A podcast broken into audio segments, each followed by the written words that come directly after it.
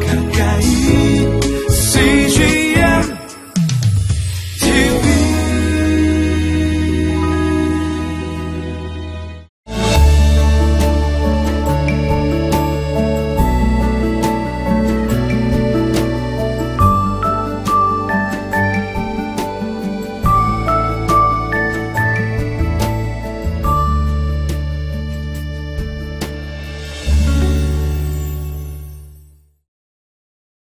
사울을 비참한 죽음으로 몰고 간 것은 사울 아내 다윗에 대한 시기심이었습니다. 사울은 천천히요, 다윗은 만만이다는 그 말을 듣는 순간 다윗은 어, 사울의 충성스러운 부하에서 사울의 대적자로 변하게 되죠. 오늘 본문 가운데 대제사장들과 사두개인들이 어, 예수의 제자들을 다시 감옥에 가둔 것도 시기심 때문이었다라고 말씀하고 있습니다. 시기심은 작은 것이지만 매우 위험한 것입니다.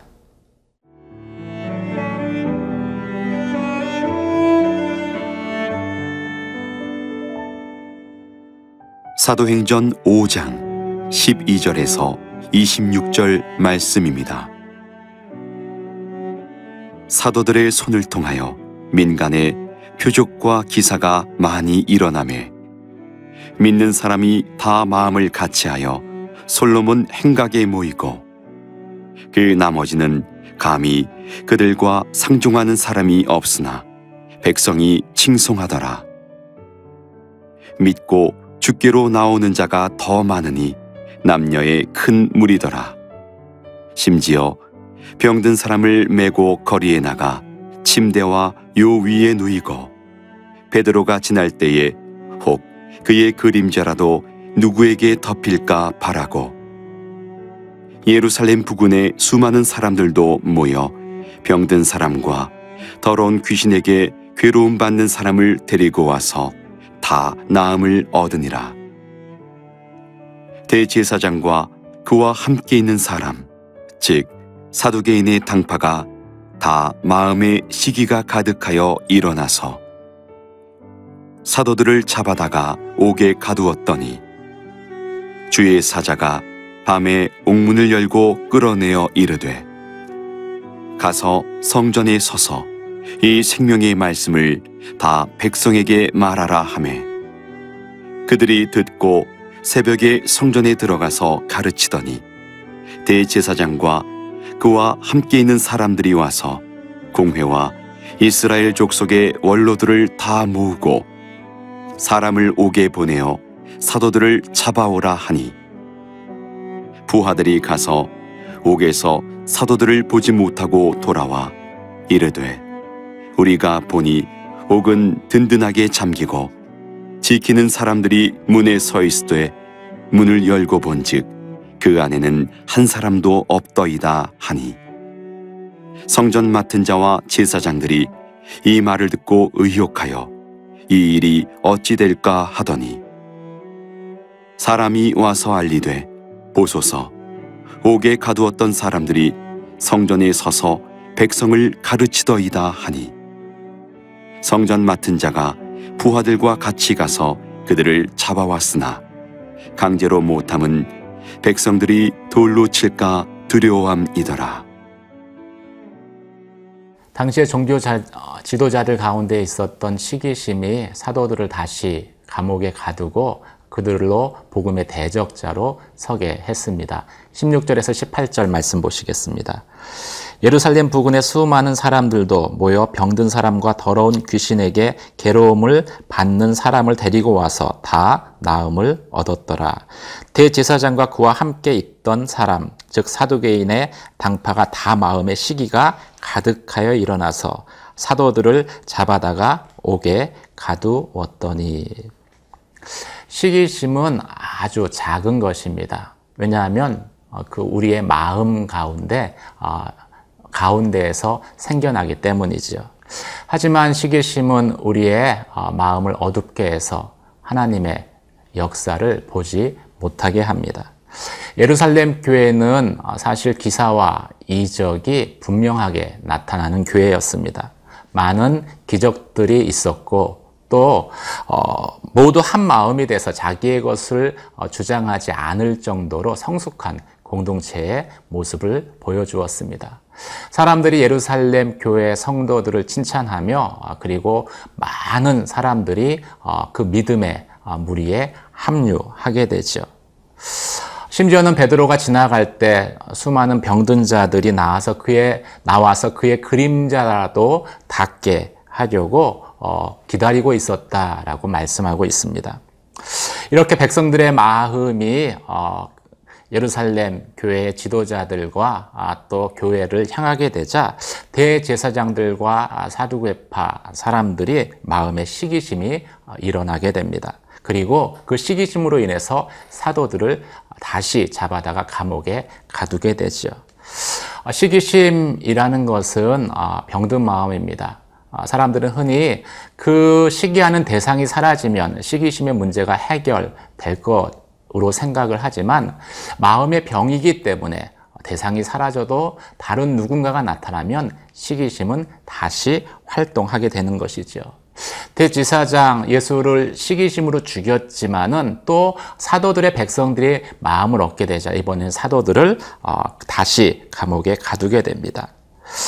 어, 그런 의미에서 어, 시기심은 저희가 경계해야 되는 것입니다. 반드시 아, 또 치조되어져야 되는 것이지요. 사실 시도는 사도들을 감옥에 가는 것 같지만 아, 그 시기심에 의해서 아, 자기 스스로에게 마음속 감옥에 갇힌 것과 같기 때문입니다. 그럼 어떻게 이 시기심으로부터 우리가 자유로울 수 있겠습니까? 저는 성경의 세례 요한의 그 사건을 여러분에게 말씀드리고 싶습니다. 요한의 제자들이 세례 요한에게 와서 이렇게 말했습니다. 선생님의 제자들이 다 예수께 갑니다. 어, 세례 요한의 시기심을 부추기는 말이죠. 그런데 세례 요한이 뭐라고 이야기합니까? 저는 흥하여야 하겠고 나는 쇠하여야 하리라. 어, 요한이 그렇게 이야기할 수 있었던 것은 자기를 벗어나서 하나님 나라라는 전체 그림에서 예수의 흥함을 어, 기뻐했기 때문일 것입니다. 또 요한이 그렇게 얘기할 수 있던 것은 나는 주의 앞길을 평탄케 하는 자이다 라는 분명한 자기 인식을 가지고 있었기 때문일 것입니다. 이것이 사람들의 부추김 가운데에도 어, 시기심의 마음이 흔들리지 않게 붙들어 주었던 것이죠. 어, 사랑하는 성도 여러분, 세상에서는 무조건 높이 올라가는 사람이 영향력 있는 사람, 큰 사람이다, 성공한 사람이다라고 이야기를 합니다. 그런데 성경에서는 그렇게 자기 자리를 지킨 시기심에 휘둘리지 않은 요한이 여자가 낳은 자 중에 가장 큰 자다라고 평가하고 있습니다.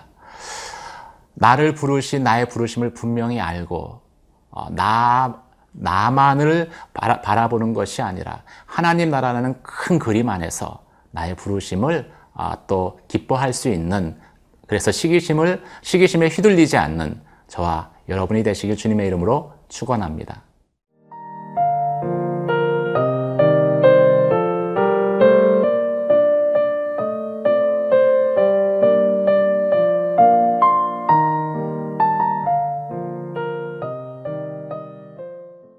대제사장과 사두개파 사람들이 사도들을 아, 감옥에 가둡니다. 하지만 천사가 나타나서 다시 사도들을 놓아두지요. 사람은 가둘 수 있을지 몰라도 아, 복음은 아, 갇히지 않는다라고 성경은 말씀하고 있습니다. 19절 20절 말씀 보시겠습니다. 주의 사자가 밤에 옥문을 열고 끌어내어 이르되 가서 성전에 서서 이 생명의 말씀을 다 백성에게 말하라 하매 천사들이 사도들이 갇혔던 감옥문을 열어 준 이유는 다시 성전에 가서 복음을 전하게 하기 위한 것입니다. 생명의 말씀은 절대 갇히지 않는 것이지요. 복음이 전파되는 것을 막을 수 있는 것은 아무것도 없습니다. 예수의 부활 소식을 막고자 예수의 무덤 앞에 큰 어, 돌을 두어 막아 놓았지만 예수는 부활하셨고 예수의 부활 소식은 널리 퍼졌습니다. 감옥에서 풀려난 사도들이 향한 곳이 바로 어, 성전이었습니다. 어쩌면 사도들 한 사람 한 사람에게 가장 가기를 꺼려 하는 곳이 바로 성전일 것입니다. 왜냐하면 그곳에서 붙들려서 감옥에 아, 끌려갔기 때문이죠. 그럼에도 불구하고 그들이 다시 성전에 간 이유는 무엇입니까? 한 가지 이유 때문입니다. 복음을 전해야 되기 때문인 것이죠. 우리 안에 있는 복음은 때로는 내가 원치 않는 그곳을 갈 수 있도록 우리를 인도하고 우리를 재촉하고 있습니다. 그만큼 복음은 막을 수 없다라는 이야기죠. 그런데 감옥에 갇혔던 사도들이 다시 성전에 가서 복음을 전하고 있다라는 그 사실이 이 대제사장들과 성전의 경비 대장을 진짜 당혹해 했다라고 성경은 말씀합니다. 보십시오. 어, 감옥에 가둔 그 사람들이 성전에 서서 사람들을 가르치고 있습니다. 그들은 서둘러서 어, 다시 부하들을 시켜 어, 사도들을 어, 잡아 갔습니다. 하지만 어, 강제로 끌고 가지는 못하죠. 왜 그랬을까요? 음, 마음속으로는 사람들과 또 하나님의 역사하심을 보고서 두려웠기 때문일 것입니다. 겉으로는 복음의 확장에 대적하는 자로 적극적으로 복음을 막고 있지만 그들 마음속으로는 하나님의 역사하심을 인정할 수밖에 어, 없었기 때문인 것이죠. 그래서 그 두려움을 감추기 위해서 서둘러서 다시 잡아간 것입니다.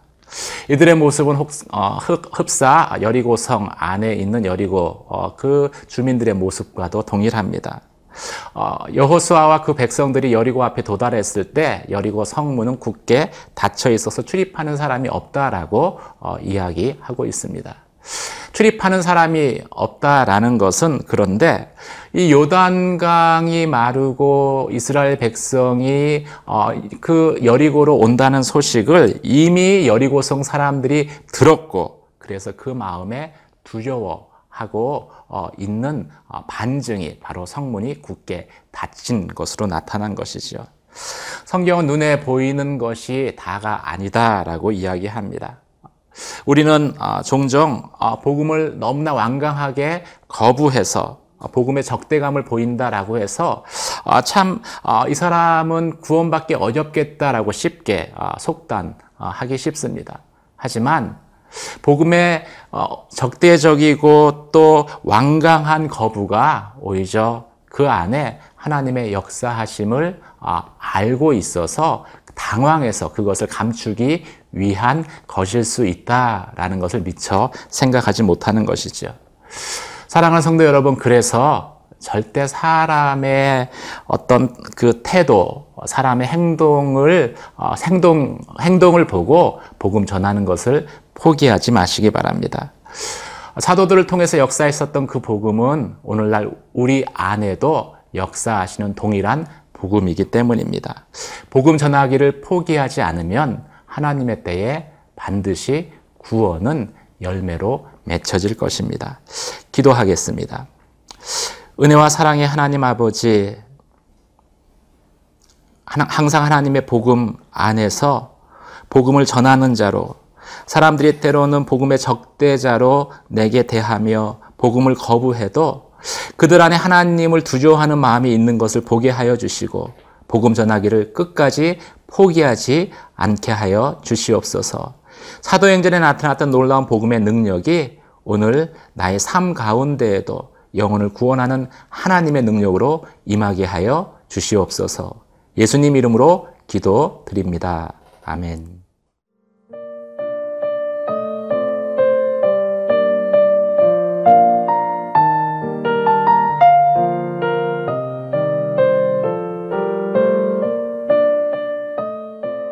이 프로그램은 시청자 여러분의 소중한 후원으로 제작됩니다.